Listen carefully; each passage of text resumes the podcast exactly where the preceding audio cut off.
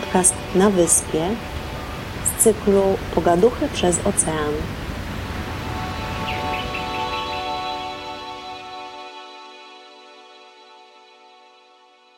No cześć. Cześć! Ale fajnie. O, Kalma, Kalma właśnie trzasnęła drzwiami. Chodź tutaj do wujka. No chodź, jeszcze coś powiem. słychać. Słyszysz? Słyszę No chodź. przecież.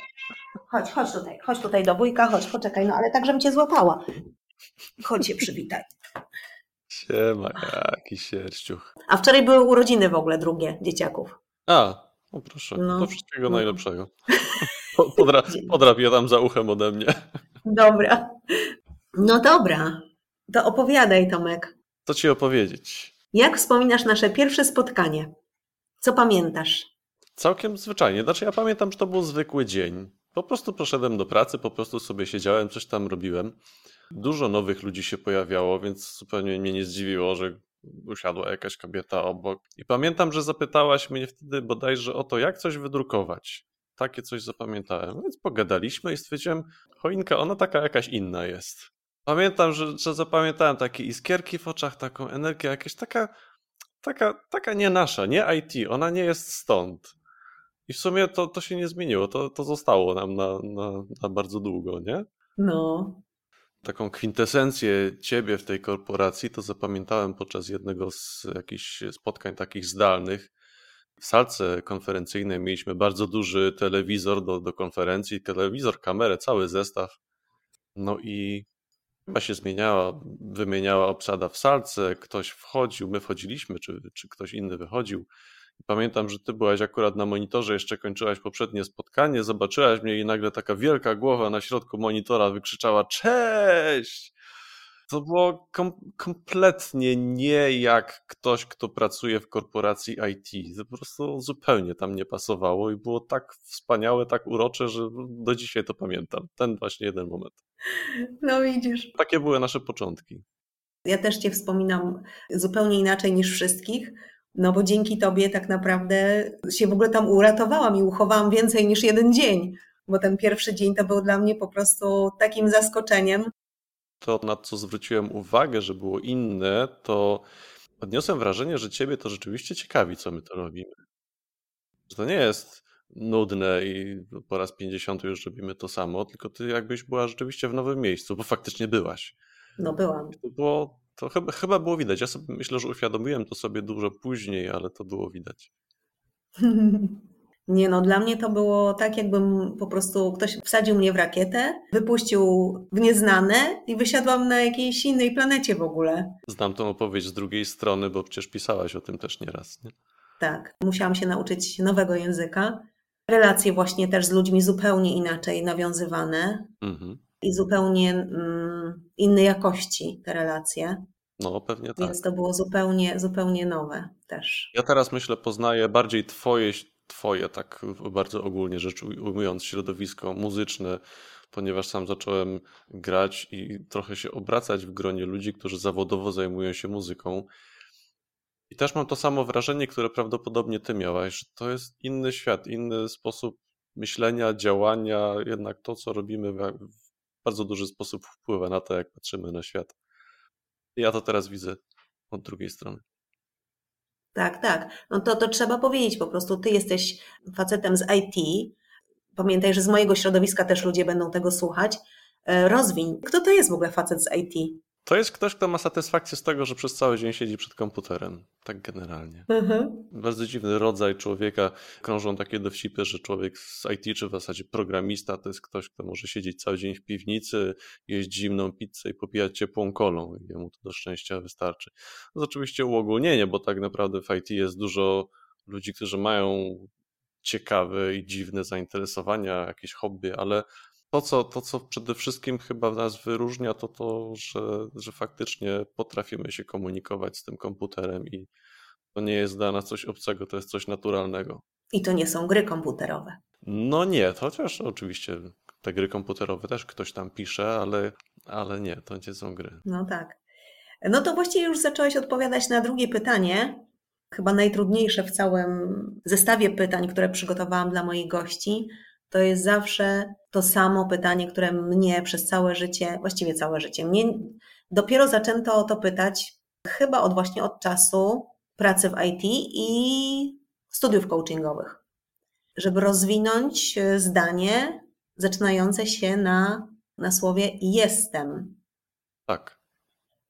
I już możemy pierwsze zdradzić, że jesteś człowiekiem, który urodził się tego samego dnia i miesiąca, co ja, tylko innego roku. Tak, jestem twoim współbliźniakiem.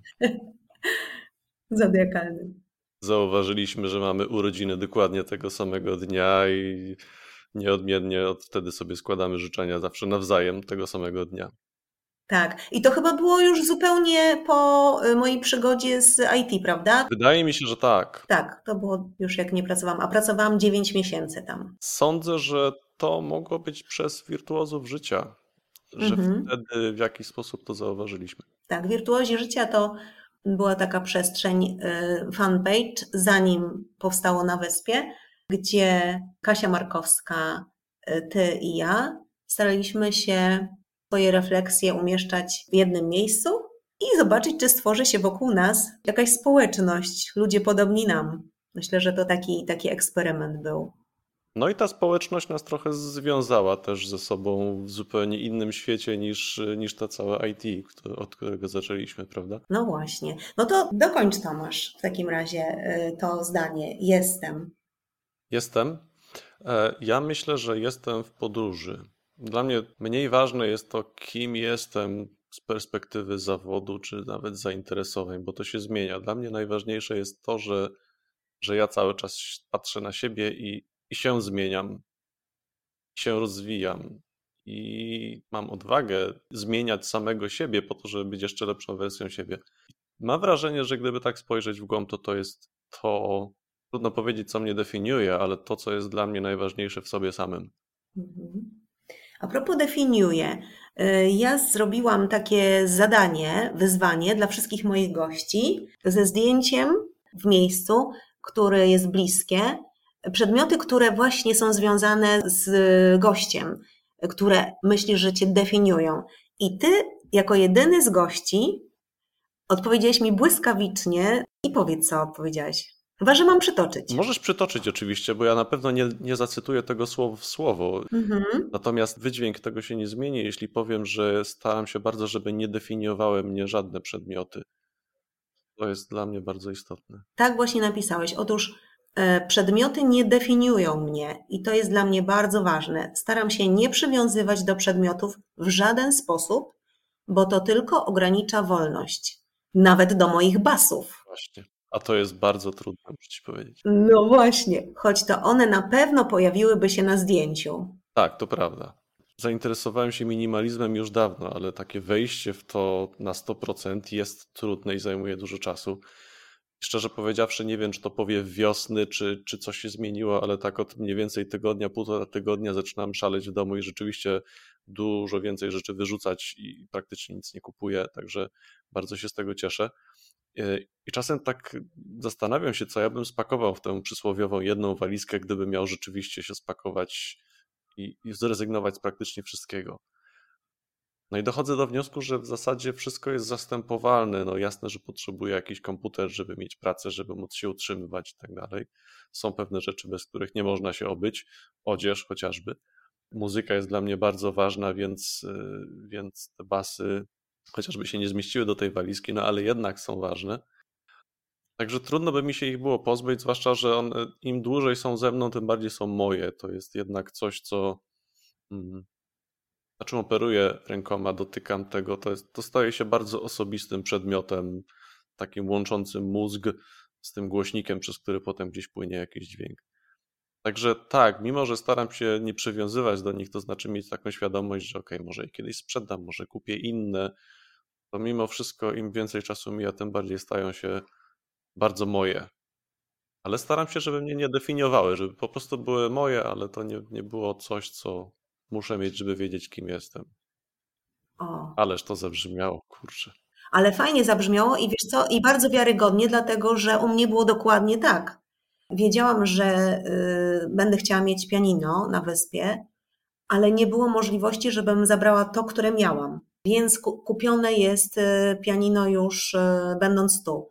Natomiast skrzypce, które y, mam od dziecka i które widzisz, bo my damy tylko ślad dźwiękowy do podcastu, ale nie wyobrażam sobie, żebyśmy siebie nie widzieli, więc widzimy się i widzisz w tle i pianino, i, i skrzypce.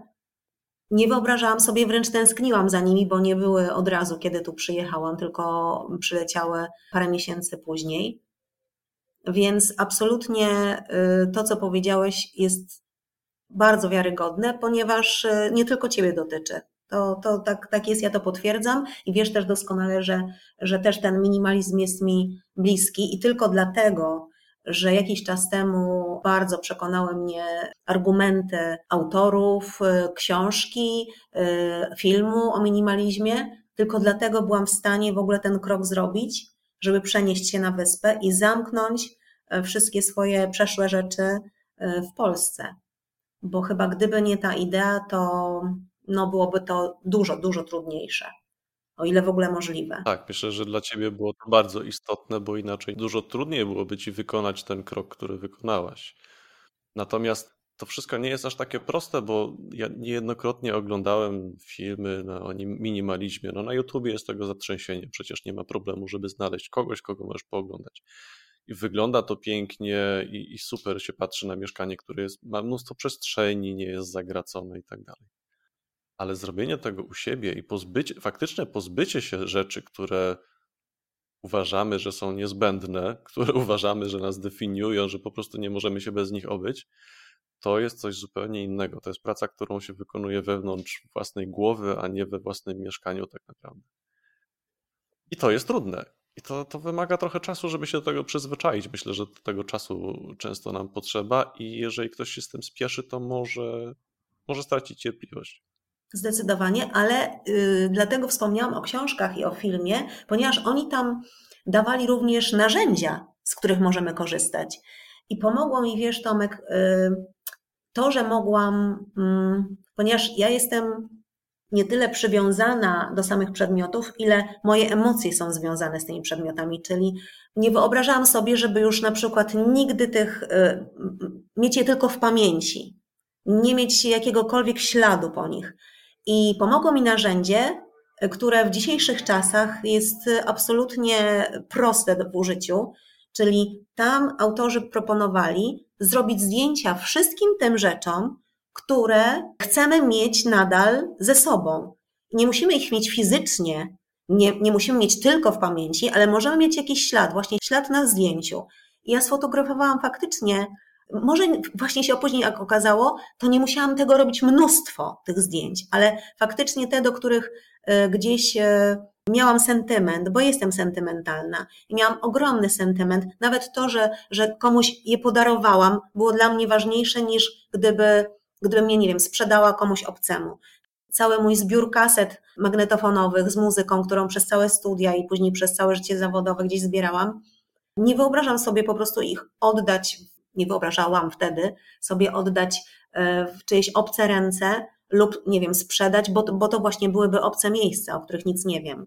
Ale znalazł się mi bliski człowiek, mój uczeń, który był przeszczęśliwy, że tą całą kolekcję, niewielką, ale, ale jednak e, e, kolekcję otrzyma, robi z niej użytek. Jeszcze ta nasza relacja się dzięki temu pogłębiła. I mimo, że jemu dałam tą kolekcję, ale zrobiłam sobie parę zdjęć i jeszcze na dodatek e, Szymon co jakiś czas mi wysyła fotkę, jak mówimy na przykład o musicalu, ostatnio zmarł Topol, sławny wykonawca w skrzypku na dachu. I oczywiście natychmiast się poinformowaliśmy o tym nawzajem i od razu dostałam zdjęcie mojej okładki kasety z Topolem właśnie ze skrzypka na dachu i to było dla mnie jakby podwójne przeżycie, że ktoś ze mną jest w tym, w tym uczuciu, w tym pożegnaniu tego człowieka i tak dalej. Oczywiście przez cały dzień słuchaliśmy tylko jego nawzajem i sobie podrzucaliśmy tylko linki. Więc to jest wszystko powiązane właśnie, te przedmioty to jest tylko jakby taki impuls do czegoś, co może być. Czasami to się nie wydarza, ale czasami jest tak na tyle ważne się okazuje, że nawet to zdjęcie właśnie przenosi nas zupełnie na inny poziom, na przykład relacji, tak? Albo wspomnień więc te narzędzia mi się bardzo przydały. Dlatego wspomniałam o tych książkach i filmie Minimalizm, który obejrzałam. Powiem ci, że ja zrobiłem tak w sumie nieświadomie od samego początku dokładnie to samo, ponieważ wiele z rzeczy, które, których chciałem się pozbyć, e, sprzedałem czy oddałem przez portale aukcyjne. No, oczywiście robiąc im zdjęcia, więc te zdjęcia wszystkie zostały i potem okazało się, że tak, no jak chcę sobie przypomnieć mój poprzedni rower, to pamiętam dokładnie dotyk owijek na kierownicy, fakturę, wygląd, wszystko pamiętam bardzo, bardzo tak sensorycznie, właśnie bo na przykład spojrzę sobie na zdjęcie i przypomnę sobie jak wyglądał. Podobnie miałem z wieloma innymi rzeczami. Natomiast dla mnie na przykład niekoniecznie było to, co dla ciebie istotne, żeby podarować to komuś znajomemu. Ja mogłem to sprzedać komuś obcemu nawet, natomiast bardzo dużą ulgę mi przynosiło, jeżeli na przykład widziałem, że ta osoba rzeczywiście będzie tego używać, że to nie jest ktoś, kto bierze to na handel, żeby sobie zarobić, tylko rzeczywiście chce tego używać. Miałem taką przygodę, doświadczenie ostatnio, że musiałem sprzedać jeden z basów. Znaczy musiałem. Nie, to jest złe słowo. Chciałem, zdecydowałem, że nie potrzebuję aż tylu instrumentów, jeden z nich sprzedałem. I trochę musiałem dojrzeć do tej decyzji, chwilę to zajęło, ale właśnie to, co pomogło się tak pogodzić z tą decyzją, to było to, że człowiek, który ode mnie kupił ten instrument, napisał mi wprost, był zainteresowany tym instrumentem. Napisał mi wprost, że tak, że przyszedł do niego, że jest w idealnym stanie, że cieszy się na niego, że będzie na nim grał, że będzie o niego dbał. Rozmawialiśmy wcześniej, jeszcze przed zakupem, e, i mówiłem mu, że to jest mój wypieszczony bas, e, że bardzo go lubię i że bardzo o niego dbam, że jest cały czas przechowywany w, w kufrze, na pewno nie jest uszkodzony i tak dalej. Także można powiedzieć, że w zasadzie nawiązałem jakąś relację z kimś zupełnie obcym właśnie dzięki temu. To, że ta osoba chce dbać o to, co, co było wcześniej moje, też powoduje, że łatwiej jest się pożegnać z czymś, no bo wiadomo, że to nie, jest, nie idzie na śmietnik, tylko że ktoś tego będzie używał. Oczywiście. Nie no, zdecydowanie, masz rację.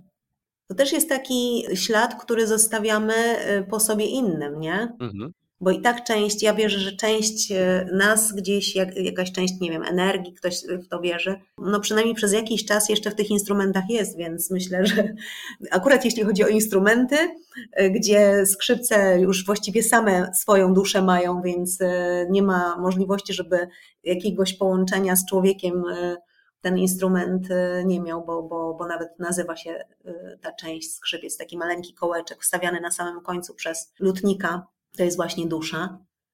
Z pewnością ktoś, e, nazywając to w ten sposób, też miał nadzieję, że instrument będzie żył. Mało tego, mówi się, że na instrument, na którym się nie gra, właśnie przestaje żyć, więc e, tylko żyje w relacji z człowiekiem. No. Prawda, i nie jeden, nie jeden fan instrumentów na pewno wykorzystałby to, stwierdzając, że no te wszystkie instrumenty, które wiszą w sklepach, to trzeba kupić, żeby na nich grać. Taka jest prawda. A propos grania na instrumentach, przytoczę yy, świetne zdanie, które usłyszałam tydzień temu, właśnie w podcaście. Artur Andrus w odcinku z Markiem Napiórkowskim, to znaczy nie Artur Andrus, tylko właśnie Marek Napiórkowski stwierdził, Artur Andrus zapytał go, kiedy czuje się szczęśliwy. Odpowiedział, że najbardziej szczęśliwy czuje się wtedy, kiedy stoi na scenie i kiedy już potem dopowiedział, kiedy muzyka gra za nas.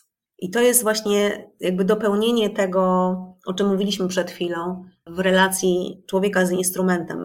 Kiedy wracam z jakiegoś koncertu na żywo albo widzę, y, już w tej chwili dużo oglądam przez internet koncertów, od razu czuję, kiedy ego instrumentalisty jest ważniejsze od y, muzyki w takich sytuacjach zawsze jest mi bardzo szkoda.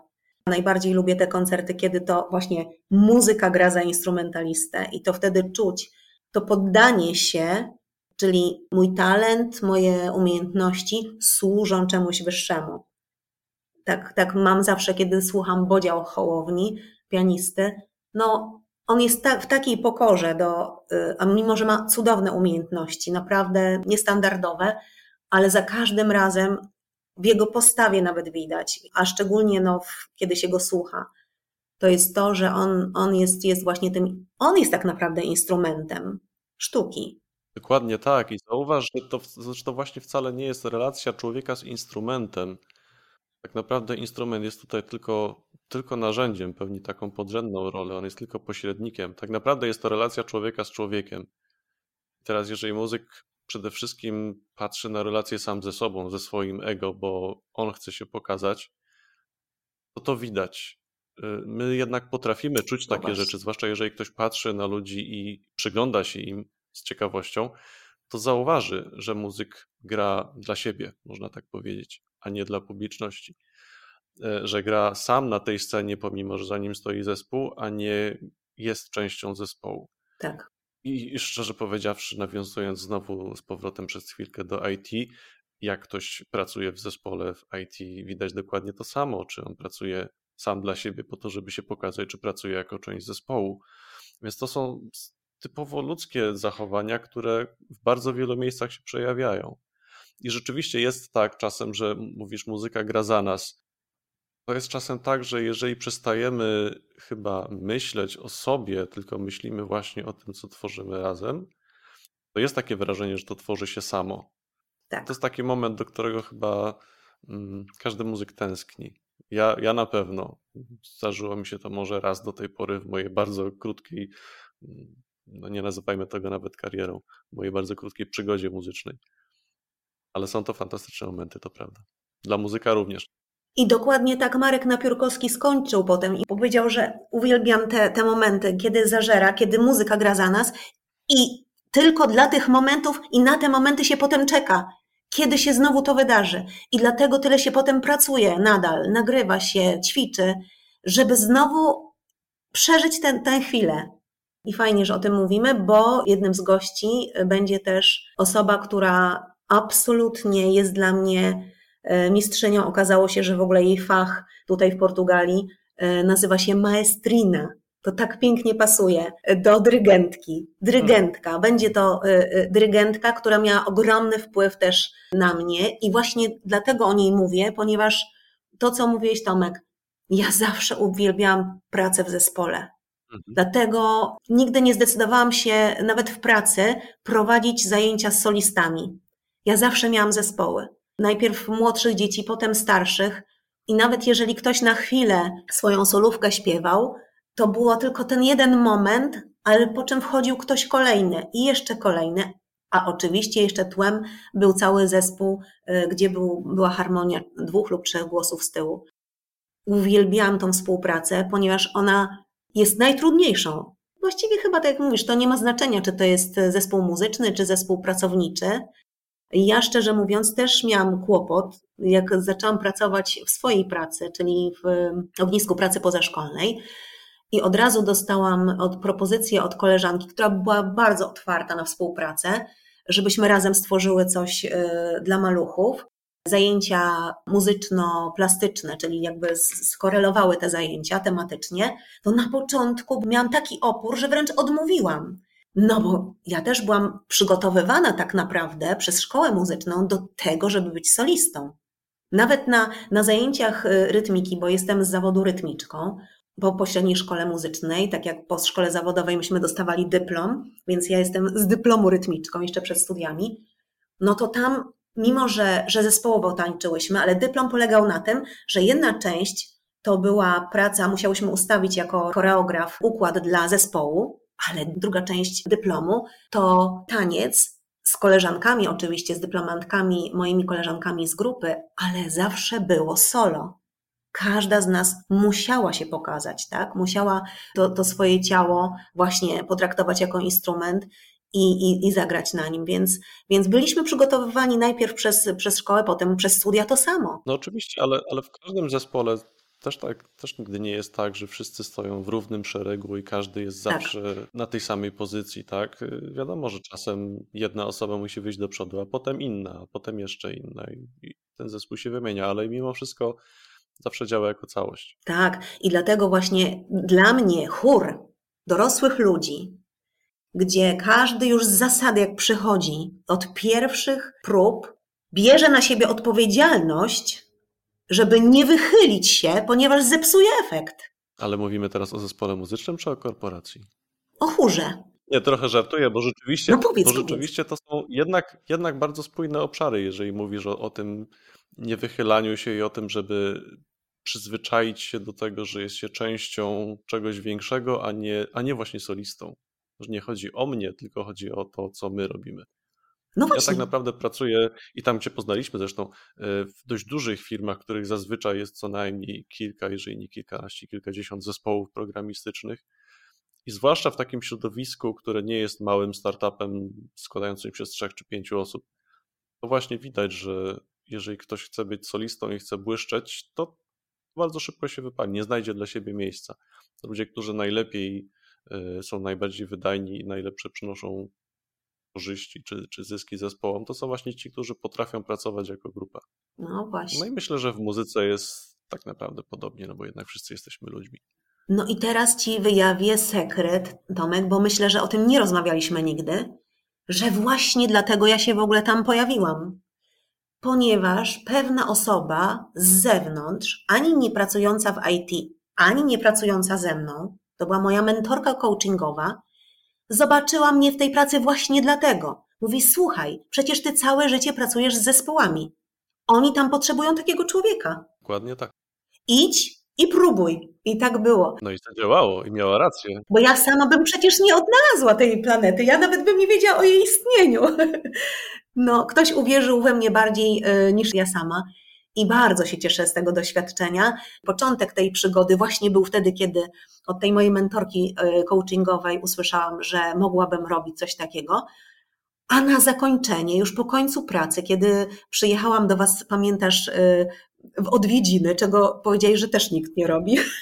Mhm. Bo ja przyjechałam, ja nie wiem, po pół roku? Pamiętam, ale być może po paru miesiącach. Jakoś tak, w każdym razie jakiś czas upłynął. Mhm. I wówczas przyjechałam z pierniczkami toruńskimi, tylko po to, żeby was uściskać wszystkich. I usłyszałam od mojego szefa, który mnie przyjmował do pracy. Ja mu bardzo podziękowałam za tę przygodę. Po prostu chciałam mu mocno podziękować, szczerze go ciepło uściskać za to, mhm. że dał mi w ogóle tę szansę przepracowania tych dziewięciu miesięcy. A on mi w tym momencie spojrzał głęboko w oczy i powiedział: Podziękuj sobie. No tak, no bo tak jak powiedziałeś wcześniej, że, że ktoś uwierzył w ciebie bardziej niż ty sama, to ja się z tym nie zgadzam. Ktoś podsunął ci propozycję, ktoś podsunął ci pomysł zrobienia czegoś innego, wy, wypchnął cię może troszeczkę z twojej tak zwanej strefy komfortu, no ale to ty musiałaś z niej wyjść, no, no nie oszukujmy się, to, to była twoja decyzja. No, to prawda. Ty się odważyłaś, zawdzięczasz to sobie to i ta robota była po twojej stronie mimo wszystko. No, no ale gdyby mi nie dano szansy, no to, to nawet gdybym miała chęć, nie wiadomo jakie, to wiesz. W każdym razie ja jestem wdzięczna życiu, że tak jak wszędzie piszę o tym i mówię i opowiadam ludziom, to była naprawdę jedna z najwspanialszych y, przygód moich y, życiowych. Jedna też z najtrudniejszych, ale jestem bardzo z siebie y, zadowolona, że podjęłam to wyzwanie i że spróbowałam. I, I to jest, to należy, y, y, ta decyzja należy do najodważniejszych chyba w moim życiu. Zazwyczaj te, gdzie wychodzimy w nieznane i tak naprawdę rzucamy się na głęboką wodę, te później pamiętamy jako te najodważniejsze i czasem mamy z nich potem ciekawe, ciekawy materiał do opowiadania. Absolutnie. Dlatego właśnie moim pytaniem następnym jest, y, jaka była Twoja najodważniejsza taka decyzja, którą zrealizowałeś? Wiele było takich decyzji w życiu i każda była odważna na swój sposób. Pamiętam, że taką chyba najwcześniejszą z takich bardziej poważnych decyzji, które sobie przypomniałem, to było kiedy w czwartej klasie liceum stwierdziłem, że chcę brać udział w olimpiadzie fizycznej. To były oczywiście jakieś tam takie konkursy szkolne, no ale była szansa, że da mi to jakieś ułatwienie w dostaniu się na studia. E, moja nauczycielka fizyki Odradzała mi to, ponieważ powiedziała, że to jest klasa maturalna i powinienem skupić się na przygotowaniu się przede wszystkim do matury, a nie na dodatkowych zajęciach pozaszkolnych. I ja to dzisiaj w sumie nie wiem, jak to było, że ja się jednak na to uparłem i, i, i to zrobiłem, ale no była to dla mnie wtedy, oczywiście, z punktu widzenia jeszcze nastolatka, dość konkretna decyzja, ale ona się opłaciła, bo rzeczywiście dałem radę przejść y, przez na tyle dużo etapów, że na studia się później dostałem już zupełnie bez problemu. Opłaciło się. Natomiast no, była taka decyzja, którą co w sumie nie wiedziałem, jak to się skończy, czy rzeczywiście posłuchać nauczycielki i zakuwać tylko do matury. czy może tak. jednak dam radę pociągnąć jedno i drugie. No i okazało się, że dałem. Bardzo trudno jest zdefiniować w bardzo ogólny sposób i generyczny odwagę, bo ona się przejawia w bardzo mhm. różny sposób i w zasadzie strach to nie to samo co odwaga, prawda? Tak. Strach towarzyszy zawsze, odwaga jest wtedy, kiedy pomimo strachu potrafimy iść w kierunku, który sobie wyznaczyliśmy. Także to są rzeczy, które można robić tak naprawdę codziennie, nawet pozbywając się pewnych ukochanych przedmiotów na rzecz minimalizmu albo przenosząc się na zupełnie inne miejsce na świecie. Tak, tak. I dla każdego to będzie inne, tak. Dla każdego będzie to inny próg jakby do mhm. przejścia. Mhm. Tak, no bo zupełnie inną kategorią przygody był na przykład mój wyjazd do Meksyku, na który kiedyś sobie pozwoliłem, gdzie żeby jeszcze urozmaicić sobie mm, tą przygodę, stwierdziłem, że nie tylko pojadę na drugi koniec świata, czego wcześniej nie robiłem, pojadę tam sam, wynajmę samochód i będę spał codziennie albo co dwa dni w innym miejscu, co dla mnie wcześniej, oczywiście, że są ludzie, którzy robią to praktycznie bez żadnego stresu, dla mnie to było nie do pomyślenia, dlatego też tą odwagę trudno tak e, porównywać. A jeszcze, żeby urozmaicić sobie cały wyjazd, wziąłem udział wtedy w ultramaratonie w Meksyku i pomimo, że miałem tam jakieś spore problemy w trasie i tak naprawdę musiałem liczyć na pomoc ludzi, którzy kompletnie nie potrafili się ze mną porozumieć, bo nie mówili zbyt dobrze po angielsku, a ja po hiszpańsku, to jakoś to wszystko się udało. I tak patrząc z perspektywy, gdybym wiedział, że tak to będzie wyglądało, to mógłbym się na to nie zdecydować, więc może dobrze, że nie wiedziałem. Więc teraz trudno powiedzieć, czy to była odwaga, czy nie, bo z perspektywy po czasie to można powiedzieć, że to było bardzo odważne, ale przecież przed wyjazdem ja w ogóle nie spodziewałem się, że, że takie rzeczy mnie tam spotkają. Mhm. Co więcej, e, właśnie powiesiłem przedwczoraj na lodówce znaleziony w kartonie paragon z napisem C6, który jest pokwitowaniem łapówki, którą dałem policjantowi w Meksyku, który zatrzymał mnie za wykroczenie, za które tak naprawdę nie powinien mnie zatrzymać, jak mi później wyjaśniono. Ów policjant obrobił mnie z całej kasy, z całej, z całej gotówki, jaką miałem przy sobie. Całe szczęście nie było to jakoś bardzo dużo, no ale mimo wszystko potrzebowałem później na przejazdy autostradą, bo jechałem do kolejnego miejsca, gdzie planowałem spać, więc musiałem szukać jeszcze bankomatu po drodze. Mhm. I, i, I, policjant, ponieważ też nie był w stanie się ze mną dogadać, to użył mojego telefonu i Google Translate'a, żeby przetłumaczyć mi z hiszpańskiego na angielski, że mam mu dać w łapę. I dał mi pokwitowanie. Gdyby mnie kolejny patrol zatrzymał za to samo wykroczenie, to, to, to mógłbym pokazać, że ja już dałem łapówkę za to dzisiaj, więc, więc już nie muszę dawać kolejnej. O matko. To jest, to jest abstrakcyjna opowieść. Pakując się na ten wyjazd do Meksyku, w życiu bym się nie spodziewał, że, że coś takiego się zdarzy. Tak? Mhm. Więc możemy mówić teraz o odwadze z perspektywy czasu, ale prawda jest taka, że wyjeżdżając ja nie miałem pojęcia, jak to będzie wyglądało i liczyłem na to, że będzie dobrze. No i w sumie się udało. No, ja tak samo przecież w życiu nie, nie, nie, nawet nie miałam pomysłu na to, jak tam może być u Was w tej pracy, więc w ogóle nie miałam żadnych wyobrażeń na ten temat. No ale, ale z drugiej strony co? Powtórzylibyśmy chyba to, co? Wiadomo. I ty ten swój Meksyk i ja nie? Chociaż z drugiej strony, no, w Meksyku już byłem, to teraz by trzeba czego innego spróbować, żeby nas znowu zaskoczyło, no bo teraz już bylibyśmy troszkę przygotowani. No, oczywiście. To znaczy, ja bym nie powtórzyła takiej pracy, ale powtórzyłabym tą decyzję, że mhm. wiesz, nie żałuję jej po prostu, tak? Fajnie, że, że, że się wtedy zdecydowałam. No, także myślę, że tutaj nie mamy żadnych wątpliwości, że drugi raz zrobilibyśmy po prostu to samo. Bo tyle jednak no. innych rzeczy fajnych, fajnych przy okazji się wydarzyło, nie? Zawsze coś z tego ciekawego wynika i coś, co buduje, coś, co pomaga w jakiś sposób zbudować samego siebie. Mhm. No właśnie, e, Tomek, a propos samego siebie. Ja jeszcze wrócę do pytania jestem, bo mam dwie rzeczy. Po pierwsze, to chciałam Cię zapytać i zaskoczyć, że wiem, tak. jakie jest Twoje pseudo? Ja wiem. Pseudo? Jedno, w każdym razie jedno z, z nadanych Tobie y, ników. To rzeczywiście mnie zaskoczyłaś, bo chyba ja nie wiem. No nie wiesz, posłuchaj. Poczekaj. Ja, ja nigdy nie miałem. Kto mówi na ciebie? Mówi i dlaczego w ogóle? Bo ja wiem dlaczego. Z jakiego powodu? Mówi do ciebie kocyk. Yy, wiesz, ja, ja nie znam dokładnie tej historii, ale Ja ją nie do końca lubię. Aha, ale to jest bardzo bliska tobie historia. Tak, to, jest, to pochodzi oczywiście z mojej rodziny i zakładam, że dowiedziałaś się tego od mojej siostry, która bardzo lubi mnie drażnić tym określeniem. Natomiast no, umówmy się do mężczyzny, stwierdzenie kocyk to tak słabo pasuje. Ale wymyśliła to prawdopodobnie moja mama, z tego co wiem, która, dla której zawsze jestem e, miłym i kochanym synkiem, i ona tak o mnie przede wszystkim myśli, więc myślę, że to stąd. Tak, i, i wspominają to y, z wydarzeniem, y, które miało miejsce, kiedy mamę odbierałeś ze szpitala. I mama powiedziała ci wtedy, że jesteś jak taki kocyk, najlepszy, najwspanialszy, najmilszy, najcieplejszy.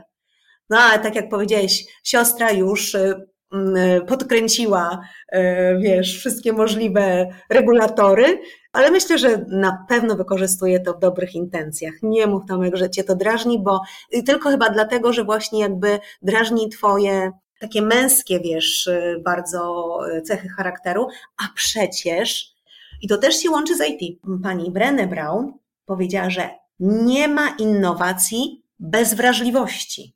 Więc tutaj nie ma przypadków. To prawda. Mm, wiesz, tylko Rozmawialiśmy wcześniej o przedmiotach, które nas definiują. Mhm. Ja bym nie chciał, żeby słowo kocyk definiowało mnie, a jak nadajesz komuś ksywkę, to zazwyczaj jest to związane z czymś, co jest bardzo charakterystyczne dla tej osoby, w jaki sposób ją określa. I chyba dlatego mi to nie odpowiada. I ja myślę, że wbrew temu, co mówisz, że, że Kasia wykorzystuje to w pozytywny sposób, to ona jednak głaszcze mnie pod włos tym, tym słowem i ona dobrze wie, co, co robi ale oczywiście jest to tam niegroźne. Ale to, to muszę Kasie wytłumaczyć, że ja sprowokowałam w ogóle to, żeby, żeby w ogóle to padło, wiesz, bo ja tu się dopytywałam mocno, ostro e, o to, żeby to było coś takiego, wiesz, pikantnego, fajnego, ciekawego i żeby twój uśmiech wywołało. Także wiesz, to ja jestem prowodyrką tego wszystkiego, jak zwykle. No to tym razem ty, bo pamiętam, że pewna wizyta, którą złożyłyście mi nieoczekiwanie z Kasią y, z Torunia, nie z Kasią, z moją siostrą, ale ona też była y, w komitywie, jakby we współpracy tajnej z moją siostrą. Tak, ale to ja byłam prowodyrką, też. No, czyli to ciebie trzymają się takie szalone pomysły. Tak, tak, tak. Także tutaj wszystko biorę na siebie. I odnośnie właśnie tego pytania jeszcze chciałabym, żebyś dokończył, znaczy odpowiedział na pytanie, Kim jesteś, gdy nikt cię nie widzi? No wiesz co, jak nikt mnie nie widzi, to to jest proste. No jestem sobą, prawda? Myślę, że cały myk polega na tym, żeby być sobą, jak wszyscy cię widzą. Mhm. To jest chyba dużo trudniejsze. Ja się bardzo staram, żeby tak było, y, żeby być przede wszystkim szczerym i ze sobą, i z innymi. To jest w zasadzie jedyna droga, która pomaga w jakiś sposób normalnie żyć, według mnie. Więc jak mnie nikt nie widzi, to ja po prostu może jestem trochę gorzej uczesany, ale tak poza tym to jestem dokładnie tym samym sobą. Fajnie, fajnie. Warto do tego dążyć, absolutnie. Jestem podobnego zdania. A zapomniałam, y, a propos, jak mówiłeś o tej walizce, y, to zapomniałam Cię zapytać o książkę, film i muzykę, a może nawet człowieka, y, jaką wziąłbyś ze sobą na, na, na wyspę albo do takiego miejsca, gdzie byś się przeniósł a dlatego, że kiedyś przeczytałam takie fajne zdanie. Jesteś książkami, które czytasz, filmami, które oglądasz, muzyką, której słuchasz i ludźmi, z którymi spędzasz czas, a nawet rozmowami, w które się angażujesz. Wybieraj mądrze, czym karmisz swój umysł. I w związku z tym tak myślę, czy masz mm, taką książkę, taki film, jakiś utwór muzyczny lub kompozytora i może nawet człowieka, czy jakąś relację, którą chciałbyś z pewnością mieć zawsze przy sobie. Wiesz co, ja myślę, że nie trzeba wyjeżdżać na wyspę, żeby, żeby cenić sobie te, te informacje czy te relacje, którymi się otaczasz i zwracać uwagę na to, czym się otaczasz. Mhm. To jest tak naprawdę coś, co, co staram się i tak robić na co dzień, żeby, to, to też jest związane z minimalizmem. Usuwać nie tylko można rzeczy z mieszkania, ale również, nie wiem, niepotrzebnie zasubskrybowane kanały na YouTubie, konta na Facebooku, co zresztą sama dobrze wiesz, że korzystanie z Facebooka jest też czymś, co można łatwo usunąć z życia i wcale nie żałować. Także to, to, to nie musi się wiązać wcale z wyjazdem na wyspę. Staram się wybierać i muzykę, i książki, tak naprawdę nie oglądanie filmów bardziej niż w ogóle jakiekolwiek filmy. Mm, nawet będąc, będąc u siebie na, na co dzień. A co do tego, co bym zabrał na wyspę, gdybym rzeczywiście wyjeżdżał na wyspę, to wiesz, y, w 2023 zabrałbym pewnie stały dostęp do internetu i miałbym wtedy wszystkie filmy, książki i muzykę, jakie bym chciał mieć przy sobie. Także pytanie trochę nam się zdezaktualizowało, bo faktycznie ze 100 lat temu to miałoby, miałoby to znaczenie. W tej chwili nie ma problemu, żeby z każdego kawałka świata w zasadzie mieć dostęp do wszystkiego, zarów, y, również do relacji, czego dowodem najlepszym jest nasza aktualna rozmowa, prawda? No tak, tak. Bardziej mi chodziło, pamiętaj, że mój podcast jest również o tych wyspach, tam zawsze mówię na początku odcinków, że zamieszkałam na maleńkiej portugalskiej wyspie, ale w podcaście jest również o tych wyspach, które nosimy głęboko w sercu.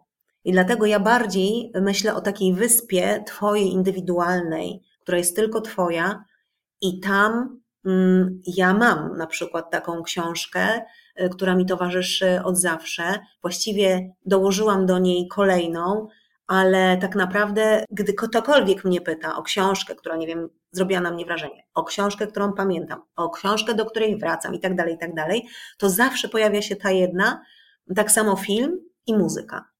Dlatego zapytałam y, o te, o te trzy elementy, no i człowieka lub relacje. Ja lubię myśleć o tym raczej w ten sposób, że ja cały czas czekam na ten jeden film, na tą jedną książkę, czy tą, tą, tą jedną muzykę. Cały czas szukam i jestem otwarty na to, że przyjdzie coś, co mnie zaskoczy, bo takie rzeczy lubię. Mhm. Co do filmów, e, rzeczywiście mało oglądam filmów, zawsze oglądałem mało i jakoś coraz mniej mnie przekonują. Nie mam Netflixa, nie oglądam telewizji, nie chodzę do kina. Rzadko się zdarza, żeby rzeczywiście coś obejrzał.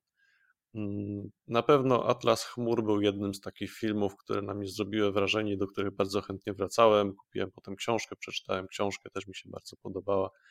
E, nie wiem, czy to jest coś, co rzeczywiście byłoby tym, co chciałbym zabrać ze sobą już na zawsze i uważać, że to jest najlepsze, co mnie w tej kategorii w życiu spotkało. Mam nadzieję, że nie, że obejrzę jeszcze mhm. coś innego ciekawszego. Wiem, że 12 Gniewnych Ludzi kiedyś zrobiło na mnie bardzo duże wrażenie. Zupełnie inna kategoria filmu, ale jednak gdzieś tam został ze mną. Czasem do niego wracam.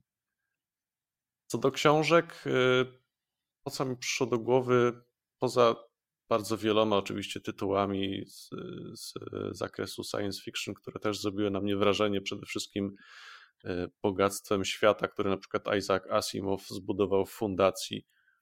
A seria książek też zrobiła na mnie wrażenie i może to zupełnie inny rodzaj wrażenia. E, ale te, o których myślę przede wszystkim w tej chwili, to są książki podróżnicze, to są relacje podróżników, którzy dokonali czegoś, co im odradzano, tak naprawdę. E, myślę tu przede wszystkim o, wyprawie Kontiki Tora Heimdala, który E, postanowił z Ameryki Południowej na tratwach z Balsy przepłynąć na wyspy Polinezji. To jest kilka tysięcy mil w oceanie. Zupełnie nie wiedział, co się tam wydarzy i e, dostał wręcz pytanie z tego, co relacjonował w swojej książce, dlaczego nie kocha tak bardzo swojej matki, że tak ryzykuje, bo w zasadzie ludzie, którzy mu pomagali, byli pewni, że płynie na pewną śmierć. Mhm. E, no a jemu się to udało, bo on wierzył, że, że jest w stanie to zrobić. W tej chwili czytam e, książkę o wyprawie Shackletona, który chciał przebyć biegun południowy e, z jednej strony na drugą. Czytam ją dlatego, że już wiem, że ta wyprawa zakończyła się totalnym fiaskiem i tak naprawdę to, to co mnie zainteresowało w całej tej relacji, to jest to, jak oni sobie dali radę w tak niesprzyjającym miejscu, w tak niesprzyjających warunkach, zupełnie odcięci od świata, i ponad 100 lat temu. No i jestem w trakcie tej książki. To jest coś, co rzeczywiście powoduje, że kiedy ja myślę o swoich odważnych decyzjach, to czuję się taki malutki, bo to jednak jest zupełnie inny, inny hmm. poziom odwagi niż to, z czym oni się wtedy mierzyli. Mhm. Nawet nie szukając tak daleko, mogę przytoczyć książkę Kazimierza, no, w zasadzie na podstawie listów Kazimierza Nowaka, który przemierzał Afrykę z północy na południe rowerem, a potem z powrotem z południa na północ takie opowieści o ludziach, którzy, którzy dokonują czegoś kompletnie niesamowitego. To jest coś, co jakoś w jakiś sposób jest mi bliskie, więc te książki zostają mi później w pamięci i szukam właśnie tego typu rzeczy. Mhm. No właśnie. Co do muzyki, hmm, nie wiem. Myślę, że tutaj jestem na tyle otwarty, że którykolwiek z wielkich y, wykonawców jazzowych mógłby mi towarzyszyć na takiej wyspie i, mhm. i trudno by mi naprawdę było wybrać coś, coś konkretnego. To nie oznacza, że słucham tylko jazzu, bynajmniej. Ja bardzo, przez bardzo wiele gatunków muzyki przeszedłem, ale zwłaszcza tutaj chyba trudno byłoby mi wybrać coś konkretnego. Więc myślę, że jeżeli bym miał wziąć coś na wyspę, to bym się zdecydował na moje ukulele basowe, które jest takim bardzo fajnym podróżniczym instrumentem, który mm -hmm. łatwo jest zabrać ze sobą, bo im dłużej i bardziej gram, tym bardziej cenię sobie tą muzykę taką na żywo. Właśnie tak jak mówiliśmy, -hmm. w kontakcie z ludźmi, taka, która jest relacją z jakimś człowiekiem, a nie tylko po prostu odtwarzana z płytki czy gdzieś tam z internetu. To prawda, tak, tak. No wiesz, teraz jak, jak opowiadałeś o książkach, Mm, to sobie pomyślałam od razu, że ponieważ y, twoja siostra bardzo czeka też na, na to nagranie. No, domyślam się, skoro jest już tajemniczona. Co oznacza tyle, że nadal jest niezmiernie ciekawa ciebie. I być może, że dzięki temu, że wspomniałeś taką czy inną książkę, kiedyś będzie miała ochotę po prostu, chcąc być bliżej ciebie, zobaczyć, co mogło Ciebie zainteresować w tych książkach. Mówię tak dlatego, ponieważ dostałam gdzieś e, e, taki spadek po babci i też o tym pisałam na blogu. Poza dogmatem Sienkiewicza, no po prostu jak czytałam tę książkę, to myślałam tylko i wyłącznie o niej. Co ona wzięła z tego? Dlaczego akurat tę książkę, a nie inną e, miała w biblioteczce i ja ją, że tak powiem, przejęłam, żadna inna po niej nie została, więc Myślę, że to może mieć znaczenie w zupełnie innych kontekstach, których my nawet nie jesteśmy w stanie w tej chwili przewidzieć. Oczywiście i później każdy tak naprawdę weźmie z tej książki być może coś innego dla samego siebie, ale też trochę pozna nas przez ten pryzmat. Tak jest. No a powiedz Tomek, zdradzimy może, o czym my tak naprawdę gadamy najczęściej? Poza twoimi szalonymi pomysłami? Albo piszemy. Ja nie mam szalonych pomysłów. Jak to nie? To masz same szalone pomysły i ten wywiad jest tego, tego One przychodzą do mnie. Jak, jak te koty. E, o czym my gadamy? Ja zdradzę, że to pytanie dostałem już troszkę wcześniej, więc mogłem się przygotować. Jak tak. przejrzałem naszą historię konwersacji i mam wrażenie, że gadamy przede wszystkim o doświadczeniach naszych, osobistych. Obojętnie, czy to jest Twój wyjazd na wyspę, czy to, że chwalisz się, że jeździsz sobie motorkiem po wyspie w żółtym kasku, e, czy, czy że masz rower, czy, czy na przykład rozmawiamy o tym, że ja zagrałem koncert z big bandem szkolnym i jakie mam tak. przemyślenia. My gadamy o ludziach, o tych wyspach chyba tak generalnie. Tak, i, i najczęściej chyba o naszych wyspach, nie? Nie o, o czyichś, chyba że ktoś nas zafascynuje w danym momencie. Jasne, zawsze mamy jakieś inspiracje i to się dzielimy też z zewnątrz, tym. które tak, przychodzą, tak. które obserwujemy. Mm, wręcz powiedziałbym, że to, że to, że zaczęliśmy rozmawiać, to było spowodowane tym, że każdy z nas patrzy też nie tylko na siebie, tylko właśnie patrzy na zewnątrz, patrzy na innych i obserwuje innych dookoła siebie. Mhm. No a ty, Tomek, y, y, o kim lub o czym y, lubisz najchętniej gadać? Bo są tacy ludzie, którzy o kotach mogą bez, wiesz, bez końca. To, to nie jest łatwe pytanie, nie wiem. Ja nie jestem osobą gadatliwą, więc trudno jest mi powiedzieć. No więc właśnie, jak już gadasz. Lubię nawijać bez przerwy, zwłaszcza, że też różne rzeczy w różnych momentach życia mnie fascynują.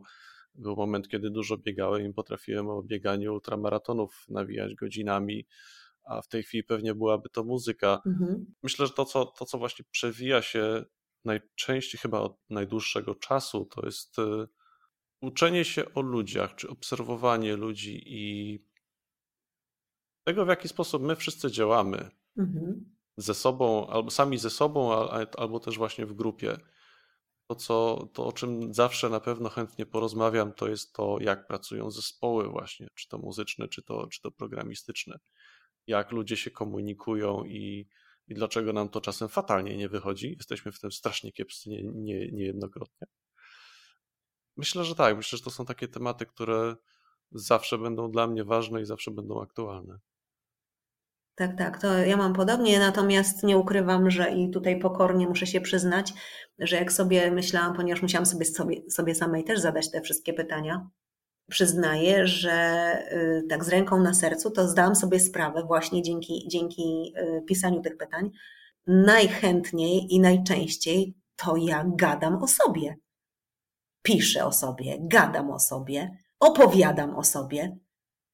Tylko, że tak jak powiedziałeś, często jest to w kontekście może nie porównywania do innych, bo to teraz źle, źle brzmi, ale w kontekście szukania swojego miejsca, właśnie, że ja jestem taka i w momencie, jak mówię o tym, to otwierają mi się kolejne rzeczy, których o sobie się dowiaduję. Dopiero kiedy to wybrzmiewa. Myślę, że obawiasz się, że, że to może zabrzmieć, jakbyś e, przedstawiała siebie egoistycznie i patrzyła tylko na siebie. Ja myślę, że dodam to, co, to od czego zacząłem, że mówimy często o, doświad- o naszych doświadczeniach. Tak. Nie tyle mówisz o sobie, o sobie, kim ty jesteś, tylko co widzisz, czego doświadczasz, co, co ci się pod, pod czaszką gdzieś tam kręci, jakie masz przemyślenia. To, to jest trochę inny rodzaj mówienia o sobie. No często mówię, co mnie porusza. I to są często mhm. rzeczy zewnętrzne, przychodzące z zewnątrz. A to jest po prostu twoja perspektywa, ale patrzenia na świat, który jest na zewnątrz. Więc... Co ma na mnie wpływ, no. Tak, tak, tak. Mhm. No więc właśnie. Tak ja odbieram przynajmniej to, co, to, co, to, co od ciebie słyszę, to, co czytam, to, co, mhm. to, co mhm. nam dajesz. No, dzięki za to dopowiedzenie, bo, bo faktycznie to czasami tak może źle, źle brzmieć, ale zdecydowałam się powiedzieć to też jasno, ponieważ sama dla siebie to odkryłam całkiem niedawno. O kim najchętniej, o kim najczęściej? No, najczęściej o sobie, Wielicka, tak. Dobrze, Tomek, a powiedz mi, czy ty masz jakąś swoją wizję siebie za 10 lat? Policz sobie, ile będziesz wtedy miał lat i, i pomyśl, co? Nie, nie, lepiej nie będę liczył, ile będę miał lat. No dobra. Muszę się wystraszę. Ale taką wymarzoną, czy taką, taką realną? Wybierz sobie. To taką zupełnie, gdybym mógł machnąć magiczną różdżką fan, fantastyczną, to bym powiedział, że mieszkam sobie na jakiejś greckiej wyspie i gram w jakimś zespole jazzowym, e, gdzie spotykamy się w lokalnej knajpie i zawsze z widownią i nigdy nie wiemy, co zagramy, ale zawsze wychodzi nam coś fantastycznego i niepowtarzalnego. Brzmi fajnie. tak, to jest e, takie moje marzenie właśnie, żeby widzisz, są ludzie, którzy chcą być muzykami, chcą być znani, nagrywać płyty, jeździć w koncerty po całym świecie. To jest coś, co mi jest raczej obce, przynajmniej na razie. Dla mnie dużo bardziej cenną umiejętnością jest znaleźć się w takim muzycznym świecie, w takiej muzycznej zupie na scenie i, i zawsze umieć dodać coś od siebie. To jest właśnie taka improwizacja, takie nawiązanie faktycznie kontaktu przez to, że, że może umiem zgrać się z tymi muzykami w trakcie grania i muzyka tworzy sama siebie. Mhm. Gdyby to mi się udało osiągnąć, to myślę, że już jestem w raju. A, no słuchaj, a powiedz mi w takim razie, jakiego pytania zabrakło, które chciałbyś usłyszeć? Ja chyba jestem słaby w wywiady, wiesz, bo zupełnie nie pomyślałem o tym, jakie pytanie chciałbym usłyszeć albo jakiego się spodziewam. Bo może chcesz jeszcze coś dopowiedzieć, a przez to, że ja ci nie zadaję jakiegoś konkretnego pytania, to wiesz, to... Nie, ja myślę, że ja myślę, że ja i tak wplotłem w twoje pytania i tak te rzeczy, które są dla mnie najważniejsze to, co chciałem przekazać. Także nie wiem, myślę, że zanotuję sobie pytanie, jak zrobimy jakieś kolejne wywiady albo podcasty, albo wspólne nagrania, kto wie. Proszę. To wtedy wykorzystam tę wiedzę. Dobrze. Mam, mam zaufanie do y, obfitości Twoich szalonych pomysłów, także wiem, że jeszcze nie jedno się wydarzy. tak myślisz. No dobrze, no dobrze. Myślę, że to jest fajny czas, y, żeby zakończyć nagranie Natomiast y, nie ukrywam, że, że mm, zawsze, kiedy się z Tobą spotykam, to mam tysiące tematów, które mogłabym z Tobą poruszyć. E, więc y, mam nadzieję, że mm, jeszcze dzisiaj chwilę pogadamy. I też chciałabym zaznaczyć, że Tomek jest jedną z niewielu osób, które zdecydowało się i to w bardzo krótkim czasie, kiedy mieszkam jeszcze wcale niedługo na wyspie, odwiedzić mnie tutaj. Za co Ci Tomek bardzo dziękuję, ponieważ jesteś w grupie naprawdę tak niewielkiej ilości osób i to nie dlatego, że miałam ochotę tylko tylu ludzi tutaj e, gościć, zobaczyć, e, ale które zdecydowało się na ten krok, dla których wszystkie przeszkody, które były do pokonania, nie były na tyle istotne, żeby jednak się spotkać tu, a nie tam, a nie w Polsce. Ja też jestem bardzo wdzięczny, że mnie gościliście i, mm. i mogłem spędzić z wami ten czas. Jestem przekonany, że mi może było trochę łatwiej podróżować niż, niż innym. Liczę na to, że jednak nie jedna osoba was jeszcze odwiedzi. Ja bardzo, bardzo dobrze wspominam ten, ten tydzień na wyspie i jest to również jedno z moich takich niezapomnianych doświadczeń bliskich sercu chyba. Bardzo, bardzo się cieszę, bo, bo również e, Twój pobyt tutaj jest dla mnie e, wyjątkowy i, i bardzo się cieszę, że, że to miało miejsce. I mam nadzieję, że to był pierwszy, ale nie ostatni raz. No, oczywiście. Że w tych dziesięciu latach, które przed chwilą sobie myślałeś, o których przed chwilą sobie myślałeś, może z tej greckiej wyspy wtedy przylecisz, albo jeszcze w międzyczasie. Także liczę na to. Właśnie dlatego e, wolę myśleć o tym, że tej najlepszej książki, tego najlepszego filmu jeszcze nie, jeszcze nie przeczytałem, jeszcze nie obejrzałem. Tak jest. I najlepsze spotkanie jeszcze nas czeka. Dokładnie. Niech nas życie jeszcze zaskoczy. Dziękuję Ci. Bardzo Ci dziękuję, że zgodziłeś się na pogaduchy przez ocean, że pomogłeś mi w ogóle przy, również przy tym tytule. Pozdradzę Wam też przy okazji, że i przy tym tytule, i przy najwspanialszym określeniu, jakie wykorzystałam w moich tekstach, które po prostu uwielbiam, też Tomek maczał palce. Otóż korpostalowy wieloryb jest autorstwa Tomka. Dziękuję Ci i za to określenie, i za to, że nadal mamy siebie w sercu. I do naszych urodzin. Bo to niedługo. Do, do usłyszenia.